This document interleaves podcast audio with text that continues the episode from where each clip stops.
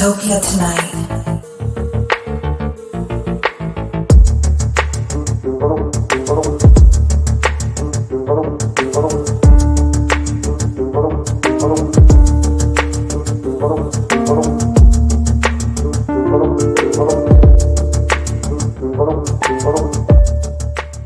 Fuck out of town! Fucking treasonous pieces of shit! Dystopia tonight. Hey, hi. How are you? Very generous Do- of you with the introduction and the opening. Dude. Very strong. The visuals and everything in your opening Thank of your you. show. Very, very good. Thank you so much. I appreciate that. I was I realized we have to do a whole other show just to list all of your credits. It's true. I'm very lucky to still be working at age 71. I'm kind of shocked. I never thought I'd be working this long, but I love it. Oh man, you look amazing. Do you still enjoy I it? do. I do. I'm. I'm I started in 1967 in a show called My Three Sons. I had one day's Yep. work, and I, I've been working ever since. And just, uh, hey, I don't care if you're in the storm door industry or sell used cars. If you're working 54 years in any business, you're you're Mhm. lucky. I think. Absolutely. Can I tell you my mom's such a huge fan of my three sons and I told her you were coming on the show and she was like a school like just giddy. Like, John, that's so sweet. John, would you tell her, give her my love, please? Give my best Ab- to your mom. Absolutely. Thank you so much. Thank you. Um, I'm excited to have you on the show because I'm I'm a big I I love learning about climate change. I like learning about what can be done, and I try to stay as uh, as conscious of it as possible. You're like steps ahead of everybody, not only me. I mean, there's there's just there's too much. It seems like, but it seems like you've got a great handle on it. Um, you have um, new cleaning products that are plant safe, animal safe, which is huge for me because I'm a big animal guy. I've always had pets and uh, you know always worried about cleaning products and because I've, I've i'm a cat guy and cats get into everything. Uh, so i'm i'm just super interested. What um what made you you know have the impetus to start developing this kind of stuff?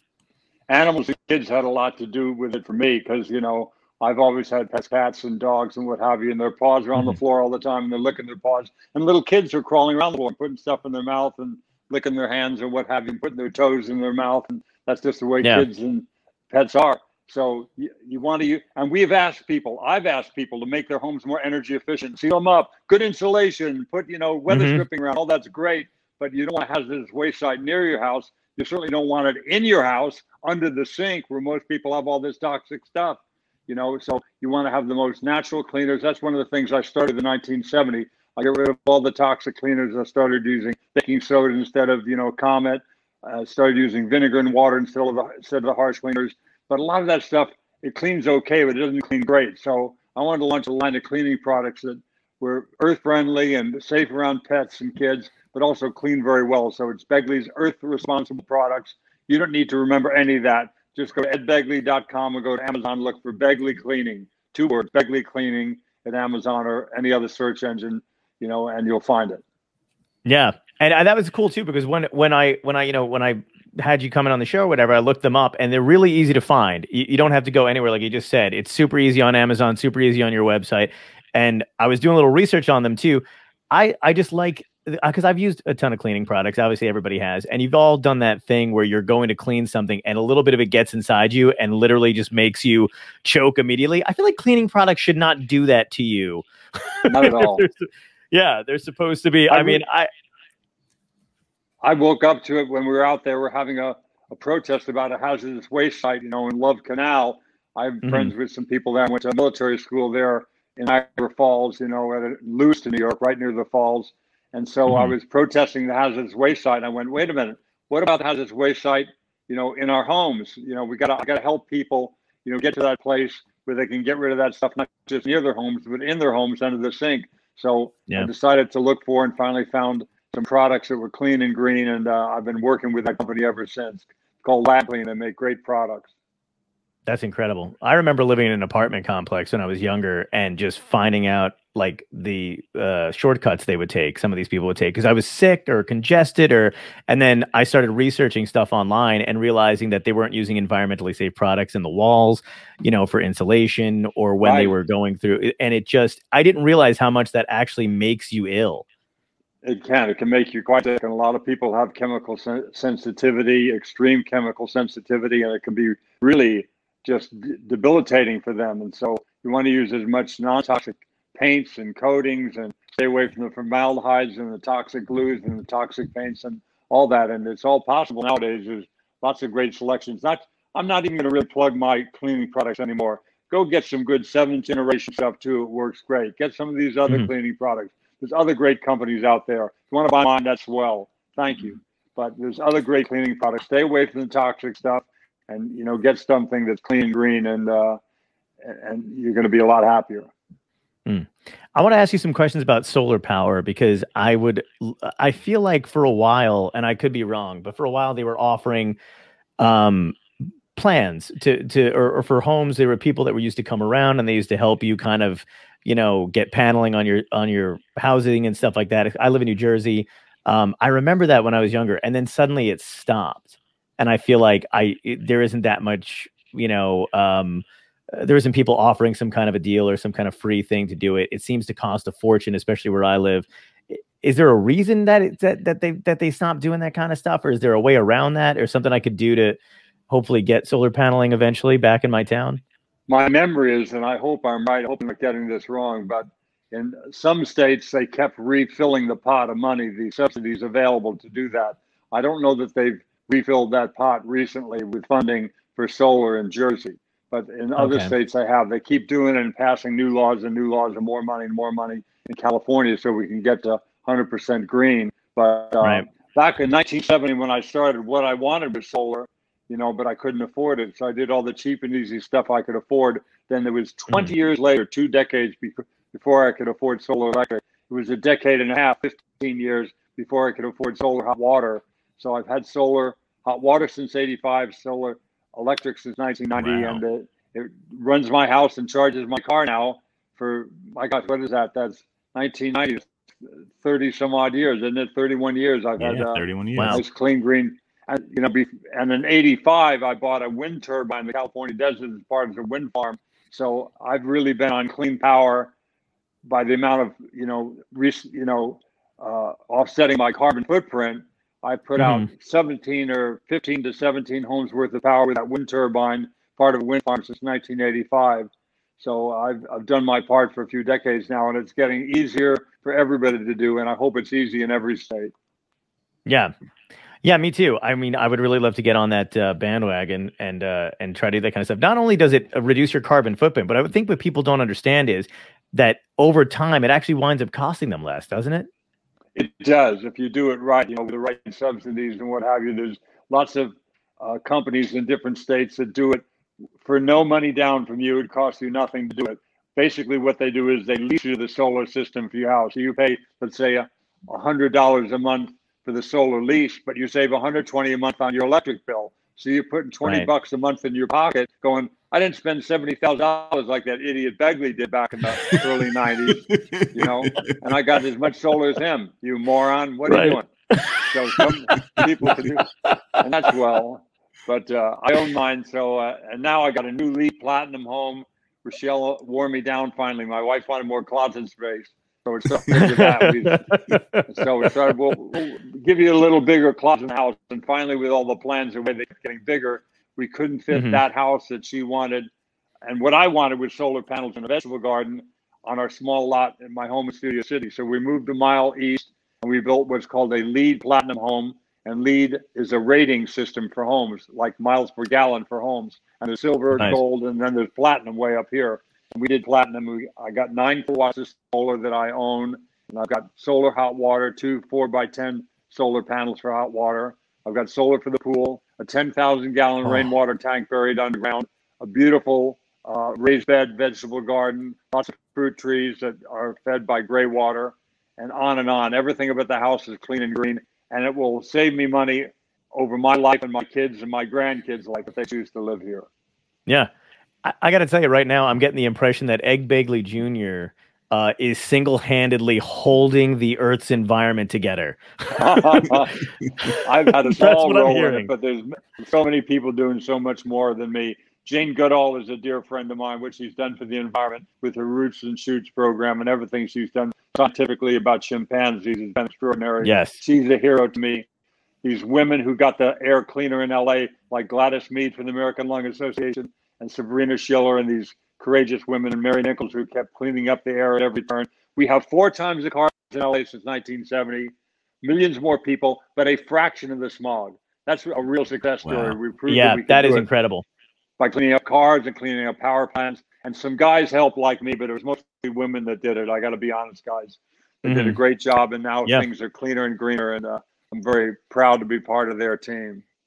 It's cool. I went online and you can actually see a time lapse video of what LA used to look like versus what it looks like now. So that Right. Wh- wh- which is one of those things I wish people like more people could see because I feel like it's hard to wrap you know uh everyone's brain around the concept of yes incremental changes do wind up benefiting us and benefiting the society and cleaning up the air and all that other stuff it's i feel like that information needs to get out there more and the news needs to really kind of push it You got to tell the good news stories too. You know, it's not all just bad Yep. news, doom and gloom. Now, let me, I hasten to add, even though we've cleaned up the air in most of LA, there's people around the ports of Los Angeles, the port of Long Beach, around shipping centers, fulfillment centers with lots of diesel trucks, where there's lots of air pollution there.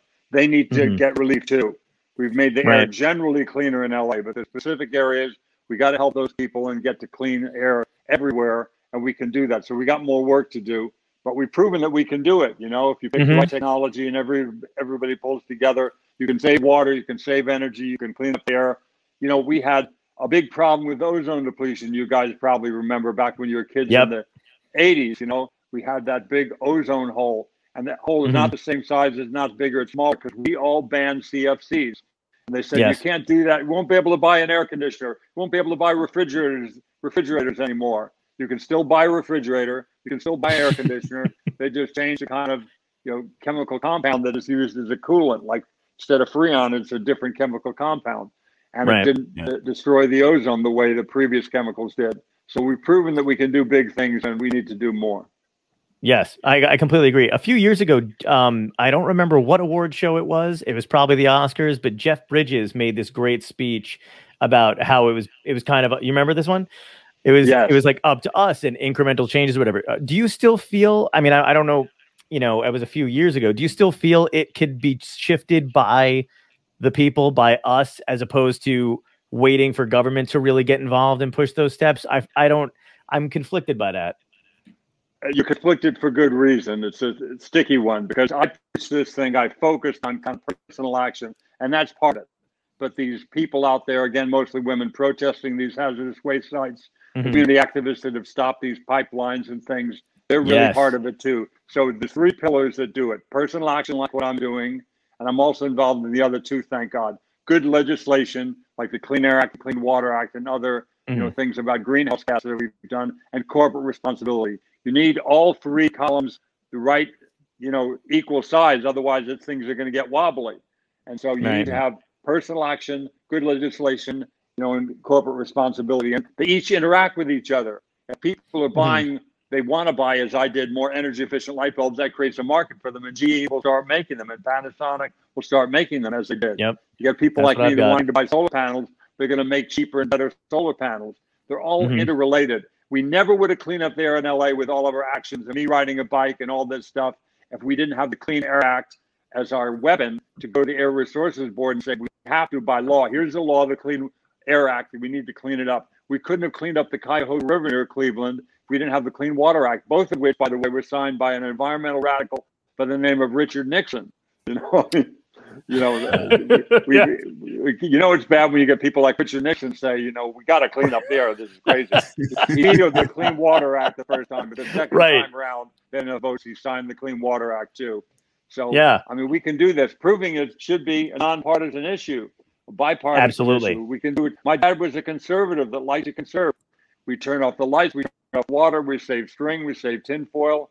You know, he was a son of Irish immigrants. He lived through the Great Depression. So all this green stuff that I uh, I got from him, a guy from the other side of the aisle from me, and I love my dad. Yeah. He was a great dad and a great actor, and I miss him. Still. Yes, your dad's. I, I was I was just telling it, your dad's incredible, and he's had he had an amazing career as well. And it's cool to see that your dad was a because my stepdad was very very conservative, but also understood that Yep. these steps need to be taken and that kind of stuff needs to be done. And I feel like it's not a foreign concept for this issue to be bipartisan. Only in the last obviously four years did it become this bizarre kind of you know disinformation and and you know yelling at the other side and trying to say it's a hoax and all that stuff. Do you feel? I mean, obviously, there's a sense of more being more confident now that Biden's in office because it's just kind of a return to sanity to some extent. Yeah, it's But unfortunate like- because there's a, yeah, there's a long history of Teddy Roosevelt creating the national park system. God, we want to get these clean Yeah. air rules passed. We go to Sherry Boehlert, a Republican, or John Chafee or Lincoln Chafee, these Mhm. people who would help us from the other side of the aisle because they knew it was important. George Bush, the first, you know, George Bush, he got the acid rain tackled in a meaningful way with legislation that dealt with acid rain. You know, Yeah. and that's the way it should be. We should be working together on this because there's no Republican kids or Democrat kids. It's just kids should be breathing clean air. Business people want to breathe clean air, and Republicans Right. and Democrats want to breathe clean air. So we should all work together to achieve those things because long term, it's going to make us money. I certainly accept when they say, well, there's lots of jobs on oil rigs and refineries and coal mines. Mhm. This is true. But aren't there also jobs making wind turbines and solar panels and electric Absolutely. cars and energy efficient HVAC units and good insulation and energy saving thermostats and energy efficient light bulbs? Of course there are. There's jobs Yeah. making those things too. And we need to transition, never leaving the workforce out in the cold. You always want to take Yeah. care of the workers and make sure that they are ready to transition to new jobs and proper training programs so they can be transitioned from other jobs and and uh, that's that's key to it you know you want to leave Yeah. the workforce you know in a strong position Absolutely. Absolutely. And I always thought that was such BS when they talk about how, you know, there, there I mean, there, like you said, it's true. There are all these jobs in oil rigs, but there are also jobs making the environmentally friendly stuff because we, in the job market, just in general, we've created so many jobs that don't even need to exist. I used to have, when I, when I was a, when I was working real, a day job back in before, you know, uh, doing stand up or whatever, I had five different managers, five they didn't all need to have jobs, but they made excuse, you know, they made up titles for people because people need to work. And it's so ridiculous to me when they go, well, you know, these oil rig guys, they're not going to have any. That's ridiculous. At least make it up. Then if you don't feel like, you know, we're doing it anyway. You know, people have these remedial, meaningless jobs sometimes in in like low level positions. Do it for them then too. There's there's stuff to go around. We have And so many positive comments coming through too. That that that people are saying, you know, uh, Nice. just how the shingles are getting. It's getting more efficient with the solar panels, where it went Mm. from being such a giant thing. Now we have shingles that you can change into. Yeah. And then somebody was asking, tearing down the rainforest and deforestation. Uh, what are your views on that? He, they feel like it's crazy what's happening.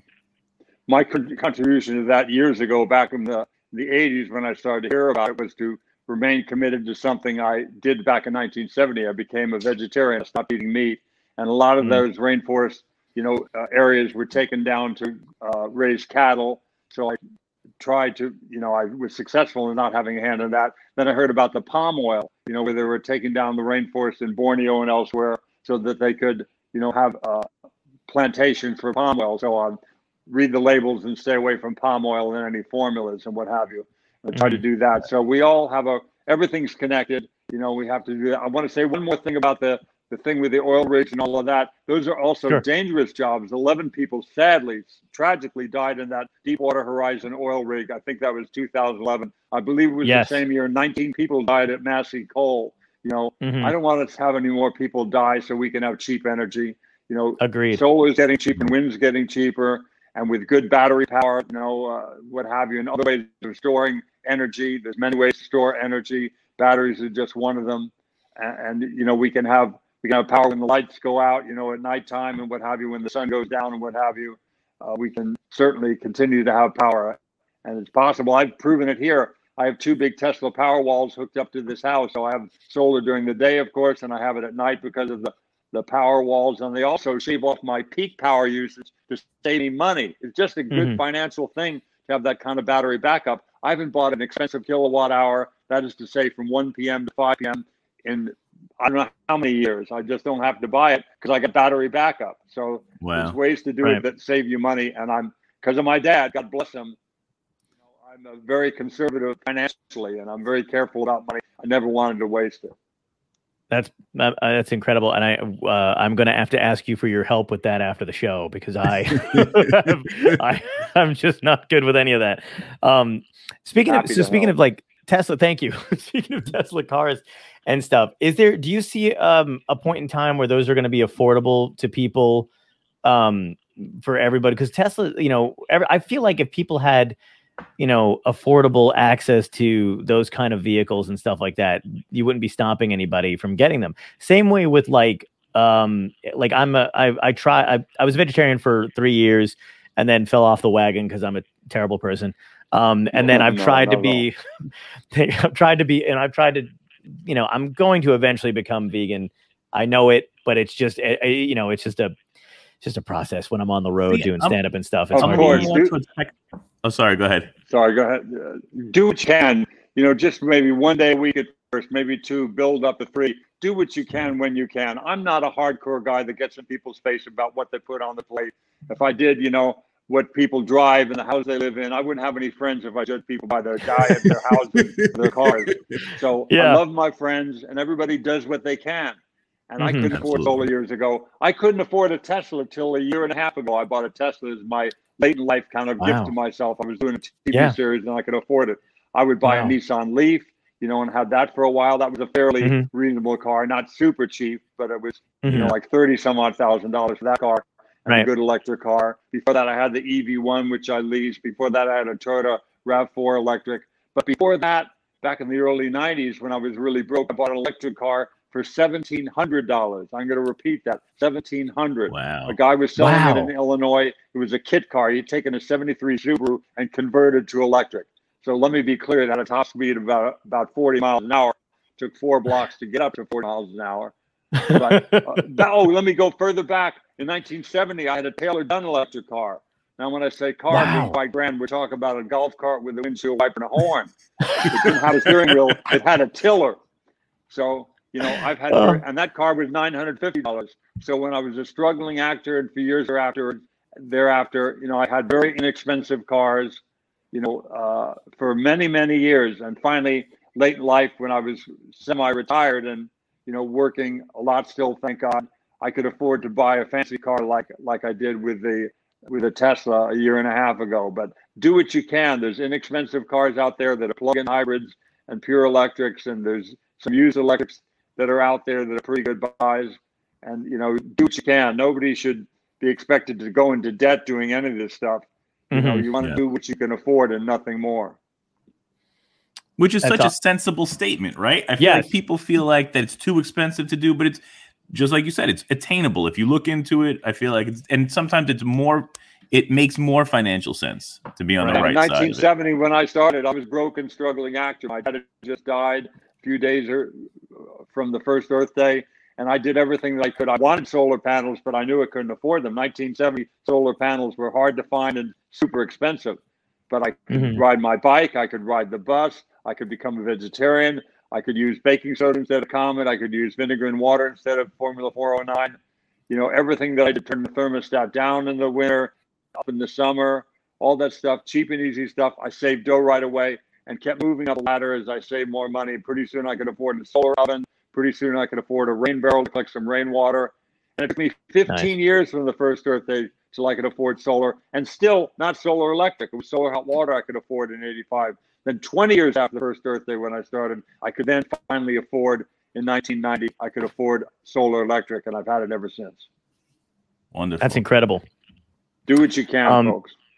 Yeah, I, I, that's very that's a that's a great message. Um, because it does some sometimes feel like a little bit overwhelming where you're just like I'm either not doing enough or I don't know if I'm doing the right thing. Because even like when when my friend and I are out on the road, she's uh, a great comic and you know we'll go out we'll travel together all the time. She's vegetarian and I feel like when I'm with her, I'm like okay, this is what we're gonna do, and she'll she finds great places when we're on the road just to eat like uh, uh, impossible burgers or um, beyond burgers or like anything like that so i'm super super good about it when i'm with her and then when i'm by myself at like two o'clock in the morning like i'm starving i gotta stop at a fast food like i'm just like i can't do this i don't know what to eat um None of us are perfect. You do what you can. But nowadays, they Yeah. have those impossible burgers, I think, at Carl's Jr. and places like that. yes Burger King. yeah Yeah, Burger Burger, King. got 'em. That's right. It's amazing. Yeah. Yeah, it's incredible. I even got them. I'm so glad they started selling them at the supermarket next to me. Uh, and I can just grill them now on the on the grill or whatever. I'm like, oh, it's so good. I Um, felt uh, like a difference in energy, like physical energy from being more plant based Yeah. th- than being meat. Like I, we, me and my wife did it. She was diagnosed with multiple sclerosis a couple years back, So I was like, I read up on it and I was like, for neurological, plant based is so much better, keeps you way healthier. So I was like, let's just give it a shot. So we started it for two weeks. That turned into, we did it for a good year and a half and felt great. And then I fell off the wagon and I'm like, I got to get back on this. And I've just started to like, same thing, like ease out of the meats and this and that. 'cause your body physically fe- feels it. You know, I That's feel like it, Send your wife good vibes. Tell her I'll be thinking of her, and I hope she stays nice and healthy. absolutely knock on wood with blessed. Like she's doing very well. Yeah, absolutely. Um, I love that you're a cyclist too. You advocate for bicycling. I bike everywhere. Uh, my friends and I always talk about like one of my friends and I bike like all the time. He lives up north. I live down south or whatever. But I try to bike like 10 miles a day. And even if I need to go to the store or whatever like that, I take my bike to do it. Such an easy thing to do. And I feel like that's a baby step in the right direction to just keeping environmentally, you know, friendly. It's one of the most energy efficient means of ground transportation man has ever invented. You can argue correctly, I suppose, that a sailboat is more energy efficient. You can sail around the world in that on Mhm. wind. well played. But Yeah. there's no other form of ground transportation that is as energy efficient. What I mean by that is you can't make enough ethanol or methanol or anything out of an ear of corn and a bowl of rice to go 30 Mhm. miles. But you can make enough energy for a human by eating an ear of corn and a bowl of rice to go 30 miles. That will get you Right. to 30 miles. Bowl of rice and an ear of corn will do that. Or any Yeah. combination thereof. A veggie burger, you you slice and dice it any way you want to get to that portion of food. You can't. You Mm-hmm. need a bushel of corn to make enough ethanol to go 30 miles. That's just what you need. It's the way it works. Yeah. Right. But it's very energy efficient riding a bicycle. And so uh, something I always try to do, even in my advanced years, I don't ride as I used to over to Santa Monica from Studio City at the drop of a hat, or I don't Right. ride up to Ojai from Studio City as I used to. But I ride some nice rides and I ride around for errands and chores and what have you. And I like it. It's a good way to get around as a codger. Oh yeah, it's, it's the best.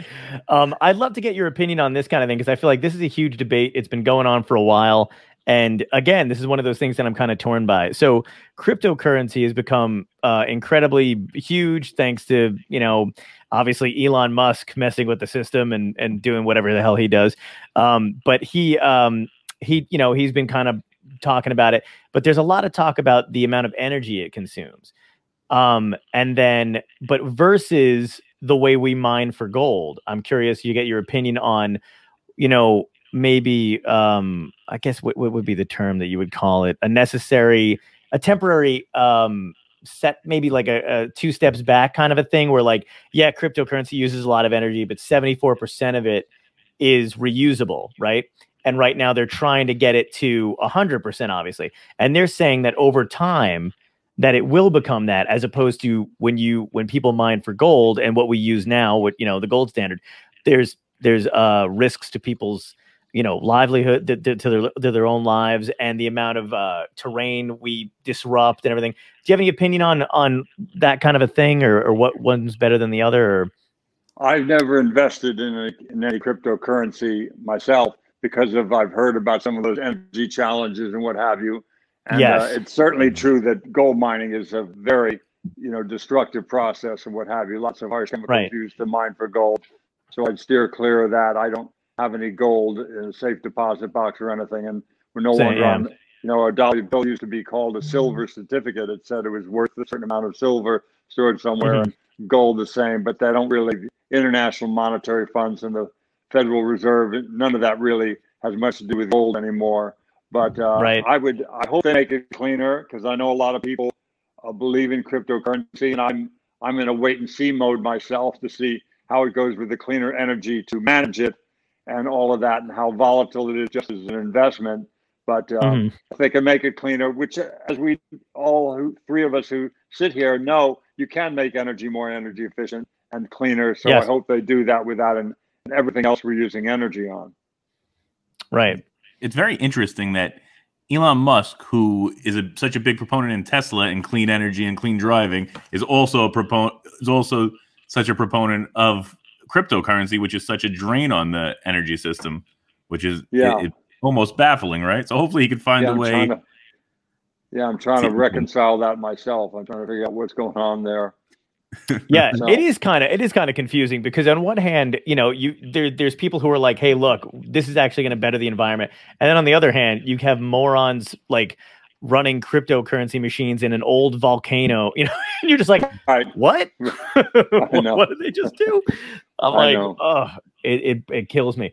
Um the uh uh the other thing i was i was curious about too is you have your your garden is fascinating. You did something with it that nobody's ever done before. Uh, could you talk about a little bit of that? I have a great garden. I've got raised beds, a lovely garden that I uh, grow a lot of my food in. And uh, also, I've got a gray water system where I have all the water that comes from the tub, the shower, and the laundry, and all that instead of being what they call black water, which is water from a garbage disposal or from a toilet. That's you know sludge basically that's hard to process, but you people Yeah. process it in the municipalities all across the land, across the country, and the world.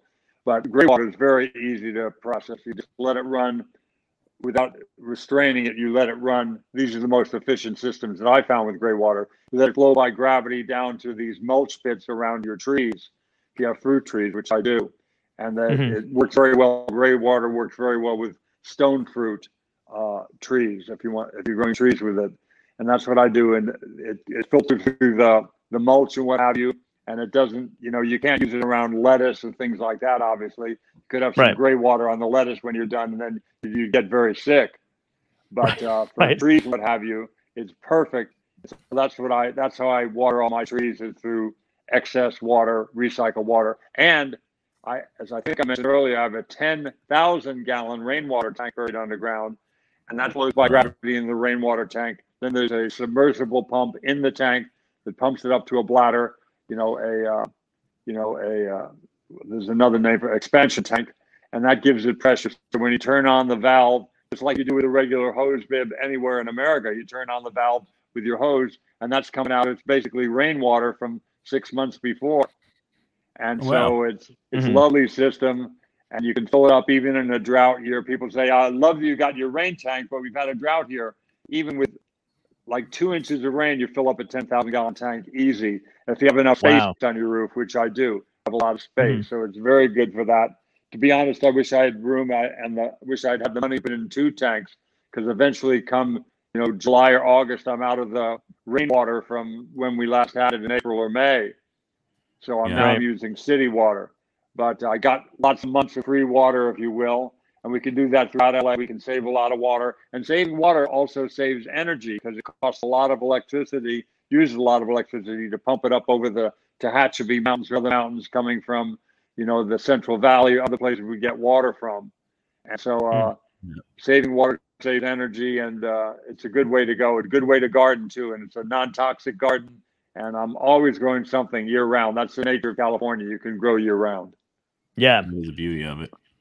Um, I love that. Uh, uh, so do you do you see? Uh, you're very optimistic. I feel like about because I mean I think if you if you dive too deep sometimes into climate change and the environment, you know I've heard people say we've got you know 30 years tops.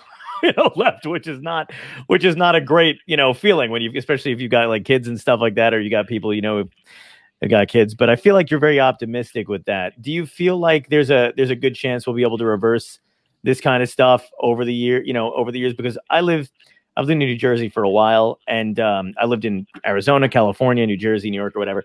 But we've had more tornadoes here than I ever imagined. I mean, we never had them when I was a kid. And in the last week, we've had five.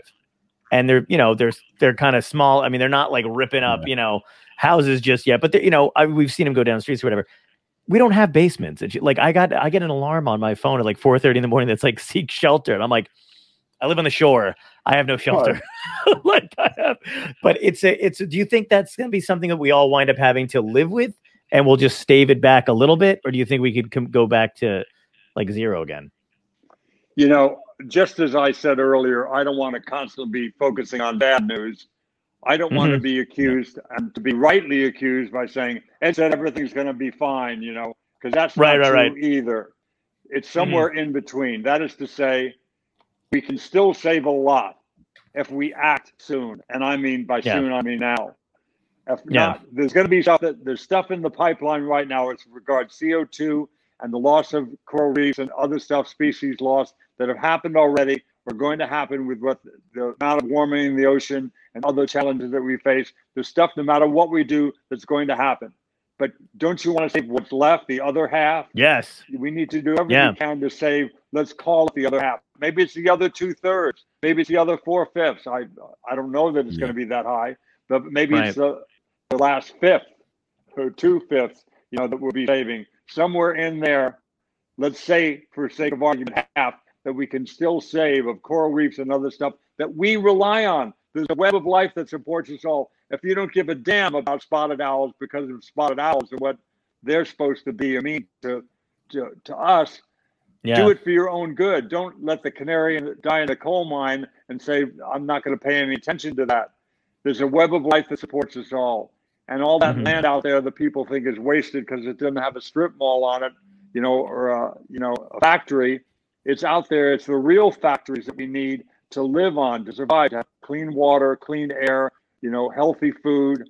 All that's very important by having that web of life that supports us all. And any smart tinkerer saves all the pieces. You know, you don't want to Mhm. pull a clock apart and go, well, I don't think I need this gear anymore. You need all those Yeah. pieces. And Yes. so we have to begin to do that. You know, the idea of taking down the Smithsonian building in Washington, D.C., because there's a good market for bricks. I don't think that was something that would fly. People would rightly, I know I'd be one of them, be out there protesting. This is a beautiful old building, been around for many years. I know there's a good market for brick, bricks. Let's not take down the Smithsonian, though. That's what we're Right. doing with our natural, our native forests. Quit taking down the native forests because there's a good market for timber. There's other ways to build houses, you know, with other materials. I built my house out of steel, and I know steel has Really? pollution Wow. in the manufacture thereof, but there's a lot of energy used to cut down a tree, to ship a tree, to kiln dry a tree too. There's a lot of energy, and the great thing about steel is it's 65% post-consumer recycled. That is to say, what used to be a frying pan was once a car. What used to be a car is now a frying pan. You know, that's why they have those Wow. giant magnets and and you know those uh, big recycling yards and junk yards. They have those big magnets for a reason. They're mining ore in America in the junkyards of America. They're mining iron ore that's already been refined. It's not just Wow. ore anymore. It's actual steel that takes energy to melt. I'm aware of that. I'm not unaware of that. But it's, just, it's less energy than going out and digging and doing it all again, and you know, getting iron ore and refining it and putting in the larger ovens and doing more work to make it into a frying pan or a car. The same way. That's why we. That's why aluminum cans are one of the big success stories with recycling. They can afford to pay that much for an aluminum can for deposit because it's so valuable. Rather than go to mine some bauxite in Jamaica, wherever you get your bauxite, and ship it here and refine it and do all that, just mine it in the alleys of America and the curbs of America and make it into new aluminum with a lot less energy expended. And that's that's why they do it. That's why it's a success story. It just makes more sense from an engineering Fiscal standpoint. Wow. Yeah, that's uh, that, uh, it's just I love the information that you're giving out because that's what people need to hear. That's one of the things that I wanted to learn about and needed to hear more of because I didn't know half of that stuff. Uh, so thank you for doing that. I love, by the way, the I think in the I'm looking at the background of your office right now. I'm assuming you're in your office. I love the Oscar just hanging out. Oh, that's Uh, my father's Oscar. Where is it over there? Am I Yeah. right? Right Oh, there, wait, got it, No, it's over there. Let me get Oh, out of the way. Yeah, there you go. Yeah. Can you see yeah, it? I Oh, can. this- That's So my many father's awards. Oscar. He won it for Sweet Bird of Youth. That Yep. was a wonderful movie with Paul Newman and Geraldine Page. He was also Oh. in ah. 12 Angry Men, a great movie called 12, I 12 love- Angry Men. Great Yeah. classic film. Great actors in that film. But he left me in his will. He left me his Academy Award. Ah. He Oh. must have really liked me. I'm so grateful for that. What a, a great thing. I didn't know he liked me. He actually loved me, I suppose, and I loved him. He was a great dad and a great actor. So I, I have his Tony Award and I have his Oscar and many other awards. He he won and a few that I won too, and I'm I'm very lucky to be his son and to still be working in his business. That's why I became an actor because I wanted to do what he did. That's Wow. very sweet, man. That's awesome. Could have been that, or it could have been you have the same name. So he's like, ah, somebody's got to use it. That's right. it was a smooth transition. You just um, you, you mutter the, mutter the junior part of it, and you're like, oh, that's ugly. That's right. Oh, That's incredible. Do you have so I I, I got to tell you this story, man, because I I it's hilarious to me. So I had a couple months ago, I had Mike Farrell on the show, Oh, I love and him. Me, me too. He's great. We did we we uh he, he came on twice. He was he was amazing. And um and then he was just asking me casually who was coming on next. So I had Ed Asner coming on right after Mike. So Mike goes, I love Ed Asner. I'm a good good friend of he's a good friend of mine. Tell Ed that I said hi. I said, absolutely, I'll tell Ed that you said hi. Ed Asner comes on the show. I'm completely unaware of how hilariously surly he can be. So one of the first things I say is, I was like, "Hey, by the way, Mike Farrell came on the show. He told me to tell you he loves you and to say hello." And Ed goes, "Fuck him." That's it. I was just like, "What the?" We'll never sugarcoat so, it. yeah. So then, so then, so then, Mike Farrell calls me the other day, asks me about you know how the show went with Ed or whatever. I tell him what he said. He's cracking up. And then I was like, yeah, Ed Asner said a bunch of nice stuff too. So then he goes, well, who, who else do you have coming up? And I said, I have Ed Begley Jr. coming on. And he goes, I love Ed Begley Jr. Tell him I said hello. And I went, really? and he goes, yeah. And he goes, Not only do I Yeah. love him, he's my neighbor. He lives like right around the corner. oh, oh, no way. That's guy. great. Yeah. He and Shelly are Well, I just- wonderful people. They're great neighbors. They're great, great people. Yeah, they were lovely to talk. He's been he, last last time I spoke to him, he was like, "Let me know when you're in LA, when you're back in California, when I'm when I'm back on tour. I'll be back out there in the fall." But I just wanted to, you know, pass it along and make sure if you had anything to say to him that you wanted me to relay. Uh, hopefully, Kirby Tell a him I love him. Him and tell him and Shelly to come on by and have a cup of coffee soon. I love them. They're great neighbors and great friends, great citizens, both of them. Yes. Yeah, yeah, yeah. Amazing. But all of you. I love that I get to talk. I mean, I, it's really been, I've been, I'm a huge, you know, political guy. I've been to protests. I've gotten, you know, this, I've said this a million times on the show. People are tired of it, but I won't go into the story. But I got detained by Secret Service uh, uh, of, of, you know, protesting uh, uh, Bush's second term um, when I was 19. But I love, I love getting to talk to you guys. And, you know, I mean, it's, you you've been inspirations to me and, um, all your environmental work and your activism and stuff, and just your career as an actor, man, is so incredible. You've been, in, I mean, I wasn't even kidding when I said before it would take a whole other show to list your credits. Um, is I just wanted to ask you a little bit about your career. Is there something in particular that you're because you have done so much? I mean, obviously, St. Elsewhere, you got you know nominated for a, a whole you know slew of Emmys for that, a Golden Globe nomination. You've been in a ton of movies. Um, is there something in your career at this point that you that you love looking back on fondly that you just a role that you really enjoyed? There's a few answers to that question. I'll give them to you. The best Mhm. running job had a lot of life to it that lasted a long time. It's right there. Sorry, over here. Uh, St. Elsewhere. a Mhm. great, great show that I loved doing for many, many years. St. Elsewhere was a great job with great people, with Denzel who's featured prominently there, and David Yeah. Morrison, Bill Daniels, and Ed Flanders. Great actors, great actresses, Bonnie Bartlett and Christina Pickles. Excellent people, all of Mhm. them. That was the greatest sustaining job. The the work I'm proudest of would be uh, in those Chris Guest movies, uh, Best in Show and A Mighty Wind. And Spinal Tap. Spinal Tap, even though I have a small part in it, it's the Mhm. movie is so great. You know, I have a small part in the in-laws too, but it's such a great movie with Peter Falk and Alan Arkin. It's on Yeah. the top of my list for movies I've been in. One of my top Uh, favorite movies. Thank you. I just love that movie too. And, and of Mhm. course, this is Spinal Tap, still a classic. And all the Chris Guest movies are so wonderful to be in and to watch. But working with Meryl Streep was one of the highlights of my life as an actor. To work with her such Yes, a treat. in- and she in uh, She Devil, yeah. And I was going to ask you, what was it? Who? What was it like uh, being fought over by Roseanne Barr and Meryl Streep in the same movie? it was so much fun doing a movie like that is fun and both of them are so funny they're brilliant comedians both Mhm. of them great uh, meryl is of course a great dramatic act- actress but just a brilliant comedian too she's so funny and smart we had a great Mhm. time making the movie and then uh, you know uh, you know I, I worked with, for roseanne too on uh, some episodes of her show after that not Yep. episodes plural just one now that i think of it but i i just love those ladies and to work with them and to work with my dear friend for many years, Jack Nichols, to work with him and Going South was an incredible treat. To work with Bob Oh, yeah. Hoskins, a treat beyond words. I worked with Bob Hoskins, Michael Caine, and John Lithgow in a movie uh, called World War II when Lions Roared. It was an NBC movie, Yeah. uh, a miniseries, Amazing. and it was just wonderful. So I've worked with great people and um, continuing to have a great time doing these shows over the years, like Better Call Saul and hmm uh, Arrested Yeah. Development and uh, Oh. Six Feet Under, and I just I, I'm just blessed that I get to work on these shows I'm working on now.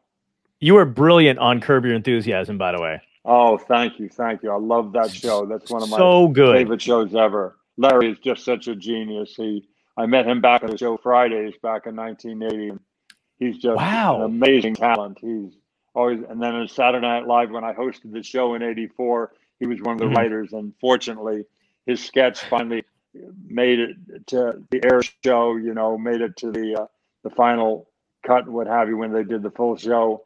And uh, Ah. just hysterically funny that segment that he wrote for Saturday Night Live in 1984 was every bit as funny as any scene from Seinfeld or any Curb or anything. He was always brilliant from the get go, and finally America and the people in broadcasting woke up to it. Wow. Yeah. Yeah, exactly. I love the story of him quitting SNL. It has basically worked its way into Seinfeld. Uh, the you know, when he said he would have the outburst and uh, and he quit and then he realized what he had done and he came back to work the next day like nothing happened. it's just amazing. He's the Um, best. Is it? Do you like? So I mean, uh, because you're you're comedically, you're absolutely you're brilliant in everything, and I'm not just saying that because you're on the show, but like really, like as far as like dramatic acting roles go, i i- you can't be topped. And also, you're very very good with comedy, and you're very very good around other comedians and just letting them be themselves, and you're hilarious in your own right. Is it one of those things that you find that you have to turn something off to do one or the other, or do you do you do that kind of like a natural flow? Like this is a comedy, I'm going to play it how it should be played, and, and vice versa. It's kind of the same in the doing. That is to say, you have to find the truth for it to be either dramatically compelling or to be funny. But the difference is there's no wiggle room with comedy. It's either funny or it isn't. Dramatic, you say, Mhm. well, that was an interesting choice. I can see what he was thinking there. And uh, that moved me that uh, there's like six different ways that can be. There's a laugh or there isn't in the comedy. The audience Yes. it's Yeah. very immediate. There's no like, Mhm. you know, that's just the way it is. Uh, but uh, there was a guy. His name was I'll think of his name. Roy. Roy London. Roy London. Mhm. Yes, Roy London. Very talented acting coach, and he worked with a lot of good people. And I worked with him on this show back in 1993. I guess it was. Doesn't matter. Let's say 93. And so Mhm. I was working with him, and one day while working on some scenes to get them right before I went and shot them with this acting coach, Roy London, he said, "You know, Ed, you know what I think is the most. Here's a good thing to think of when you start to outline the script and work on your character. The most interesting thing I think to watch is how a character deals with pain. Okay, let's go to the top of the scene and do it. And I thought, well, that's a big bunch of bullshit I've ever heard. Oh, I want to see a character in pain. I'm in pain. Oh, oh, oh, my stomach hurts and my veins hurt. And I, what about? Then I driving home and I thought, no, no, idiot. That's not what he said. He didn't say to watch a character in pain. How a character deals with pain. How Meryl yeah. Streep and Sophie's Choice keeps a lid on the thing till you realize what her character's choice was, what Sophie's Choice in fact was, Right. and what's right. going on with her the whole movie. To see Laurel and Hardy carry a piano down the stairs and fall carrying a goddamn piano down the stairs, and then the piano falls on top of them. That's- Yes. It's hysterically funny, but they're in pain. It's how Yes. they deal with pain. And you think of every slapstick comedy, guy slipping on a banana peel or any of that stuff, any of it, dramatic or comedy, how a character deals with pain, and you get to see a little bit of it between the reeds, between the bushes. Yeah. You, you get to see the character try to keep the lid on it. You know, De Niro in Mean Streets and the early work of the guy after he's been shot, try to walk and keep walking along after he's been shot, and all that stuff and everything. Right. You know, he did. I mean, you. It's inc- Joaquin Phoenix to see pick any character that he's ever done in any movie, how his character deals with the pain of what he's going through in the story of anything Joaquin Phoenix does. And Yeah. you'll see it's Roy London was a genius. It's absolutely true. How a character Mhm. deals with pain is what's compelling to watch, comedy or drama. Yeah. And the more you keep that real and immediate, so you shock the audiences, Meryl did in her work, and, and as Yeah. Bob De Niro did in his work, and as Joaquin Phoenix is, does in his work, and as you know these other wonderful actresses, Cate Blanchett, you know, just these Yeah. incredible people do. It's just it's beautiful to watch how our character deals with pain, and the great directors like Martin Scorsese and others know that too. The great comedy Right. directors like you know Christopher Guest know it too, and Mitch uh, Hurwitz knows it on Arrested Development and those shows. Oh yeah. Oh my God. How a character deals with pain is quite universal, and it's a good thing to know as an actor. I figured it out in 1993 with Roy London's help. Wish somebody had said it earlier. Yeah. one of our one of our followers, one of our audience members, she's an actress and a big fan of yours. Jessica Vitale said, "Greedy, she still owns the videotape and watches it all the time from with you in it." And she said, "Bless this mess would make us cry with how honest and transparent you are in that role. Just stole every scene with how sweet and funny you are." That was bless her comment. Oh, bless her heart. Tell her thank you. I thank her right now if she's listening. That's She's listening, sweet. absolutely. I love that show, Bless This Mess. Lake Bell did this wonderful show with Dax Shepard. Just this amazing, amazing show. And uh, me and Pam Grier were in it. Just, uh, Oh. just amazing. The best time I've ever had in television. I can't remember when. Just uh, amazing show. It was on for two seasons. So I'm very lucky to have been part of that. And uh, just tell her thanks so much. I'll thank her myself again because I know she's listening. That's very Yeah, she just sent all hearts and thanked. Yeah, thanks back. But absolutely, That's awesome. Yeah, I love that. Pam Grier is is amazing too. She's another uh, actress that I just when when it's between like like you and a bunch of other people that I know and Pam Grier. I love going to a movie or going to going to see a TV show, and when one of you walks into a scene, I'm like, oh, this is gonna be great because you just love that person and you love their work. Thank you to put me in that crowd with Pam Grier. She is a goddess.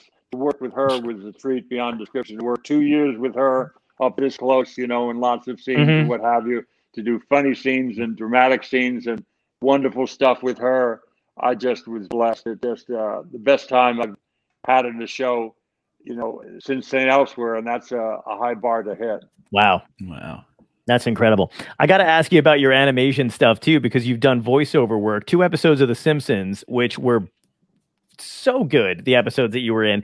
Did you? Uh, was it? Do you? Do you? I feel like you're very easy to poke fun at yourself when you when you need to, and I and I love that because I feel like that makes it more approachable, especially when you know uh with activism stuff you know what i mean like if people feel like you're you know you're serious about this topic but you also don't take yourself that seriously it makes it more palatable to digest did you realize that kind of going into the simpsons because they have the ed begley solar car and i remember Yeah. in that episode it was uh it was it ran on your self-satisfaction which is just right. a beautiful It was powered joke my own sense of self-satisfaction. That's right. you got to have a sense of humor about yourself. I got to be honest. Earlier in my career and my activism, I thought, no, no, I don't want to make fun of the environmental stuff. It's too precious. It's too, and that was a Mhm. mistake on my part. They had a wonderful episode of Friends years before that, and I declined to do it. Not because I didn't want to make fun of myself, but I just thought the environmental stuff. I don't want to. That that's right you can take yourself too seriously in any way, and that's one of them. You know that you can make fun of that as they did brilliantly in The Simpsons too, and as they did in the episode. I was not in the episode. It was still a wonderful running gag about me and my electric car holding up Yeah. traffic, going over Laurel Canyon or something. Uh, very, oh no! In this case, I was back east. I was French, so I was somewhere in Jersey. I can't remember where, upstate New York, holding up traffic. okay Uh, but uh, it was very funny, very funny show, all of them. And you got to have a sense of humor about yourself. I, I think, and I, I aspire Yeah. to that. Yeah. Um, we're coming up close to the close to an hour. I want to get you out of here, but I got a couple more questions. Well, not even questions. I just want to let you know. So, I mean, all the stuff that you've done. When I was a kid, I got to tell you, you were the dad in Pagemaster, one of my all-time favorite kids movies. Uh, loved that movie. I don't, you. do, you, do you remember that? Very well. I had a great Ah. time on that with Macaulay Culkin, and Mel I was gonna ask. played my wife, I believe, and uh, Mhm. Chris Lloyd was in it. Whoopi was in it, I believe. Yep. Just an incredible, Patrick Stewart. incredible time. Yep, the best time ever. I really enjoyed it. Yeah, and also, and by the way, I don't know if anybody. So I I say this with all sincerity. I love Alf. Okay, and when I Me was a kid, yes. Oh my God, that's so good to hear. Paul Fusco was a great guy too. He did a character of Alf. He was the guy that did the puppeteering and what have Yes. you, supplied the voice for Alf, and a brilliantly funny and very smart guy. A quick story about Paul Fusco. We Oh. were um, doing uh, we were doing Hollywood Squares together, and he hmm Alf was a center square, whatever. It doesn't matter. He was a square. I was another square, and these people would come in, they would make the future contestants watch the, the current show that you were taping, and then they would go in and uh, they would, you know, take part in the game and try to win money. Somehow, Mhm. these people watching the show beforehand, before they went on, didn't get the common denominator. Me and Paul and everybody had jokes from the writers that were funny jokes. We did a joke and then we'd answer the real answer. Here's the part Right. they got wrong. Paul was never wrong. It's going to sound egocentric. Actually, neither, neither was I. If I would answer Right. something, I they were fairly simple questions. You know, what's the Sure. planet from the sun or what have you? You know, and so that's what it would be, and we would never get it wrong. And these people kept thinking they would go, they'd listen to the and go, I disagree, dude. Paul's never wrong, and neither am I actually. Just get the common thread here. We're not going to try to shake it up at the end and say uh, be an answer. Disagree with us for God's sake. Very smart guy, very funny guy, Paul Fusco. I love him. Oh, that's fantastic. Uh, yeah, I I love that you were in Project Alf because that was like, uh, you know, that was huge for me when I was a kid. They did they wrapped up the end of the Alf series that I that I had watched, you know, in reruns and stuff like that. And then you didn't know what happened, and then Project Alf came out, and you were the doctor that helped him, and I loved that. I love being in that. Uh, just great, great character, great show, Yeah. great people involved. I, I had a ball Ah. doing it. That that warms my heart that you have fond memories of that because that was really I loved that. That's so great, man. Um, and before before you go, we ask everybody this question. I would love to um, get your take on this. We would uh, like to know if you if you could give yourself, your younger self, at any point in time, a piece of advice, something that you know now that you'd like yourself to know. What would it be? I'll answer that question in a second. But first of all, I talked about Blessed Mess and Pam Grier and Lake Bell and Dax Shepard. I did not talk about the genius from it. Liz Meriwether, who did New Girl and many other wonderful shows. She's a Oh, genius. yes. She's the creator of the show. And I, I'm not sure if I mentioned her name. I got to say it three times. Liz Meriwether, Liz Meriwether, Liz Meriwether. She's the greatest ever. What advice Okay. would I give myself as a young man? Yes. advice I would give myself as a young man, I'd go back and say, try to find the pain in the scene, how your character deals with pain. That's something I learned in 1993. And also find the salad in the underwear. Do you have time for a very quick story? Yes, absolutely, absolutely. Okay. Absolutely. The two great actors in a uh, improv group called the the Committee. They had a as most uh, of their set pieces do. They have they do improv, but they have what they call set pieces, which are surefire things that always get a laugh. That started as an improv and became what they call a set piece, and they do scripted, if you will, every night. That always gets laughs. Mhm. And the rest Mhm. is pure improv, and they really don't cheat on it. It's pure. So this one started as an improv, became a set piece, but it was starting to get stale and wasn't funny anymore. I think it was John Right. Brent. I think it was Chris Ross.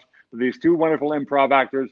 They, one of them said, I think Chris Ross said, let's go next door for a second and get some salad. What we got to go on in a minute. What are you talking about? To do this bit, which is you know not a lot of funny anymore to the audience. Said, I got to get a salad. Took some salad from the guy quickly, and he put it in his underwear. And he pulled open the pen of the other guy, and he put salad in his underwear. And they went out and did the same scene. Now, the joke was not that you could see moisture coming out of their underwear. That's not what the side gag. There was nothing visible. But they then did the scene with salad in their underwear. and the audience went insane with laughter. They didn't know what it was, the audience, but there are people like the guy who ran the spotlight, have, what did you guys do different tonight? I don't know what the hell you were doing, but it was brilliant. It was fantastic. Oh my God. They found some way to have as a character salad in your underwear, something that just gave you something different, and you were suddenly you had something to challenge you with something. You were in a different Wow. part of the universe. Salad in your underwear. Find that as an actor. That's what I tell myself. Oh, that is beautiful. I will never forget that. That's incredible. Next Thank you, audition. John goes on, he's definitely going to pick up some romaine.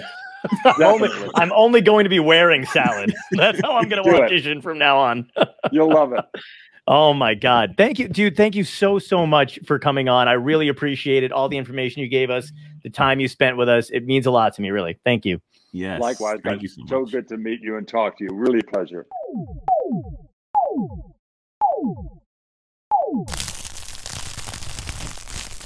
Dystopia tonight.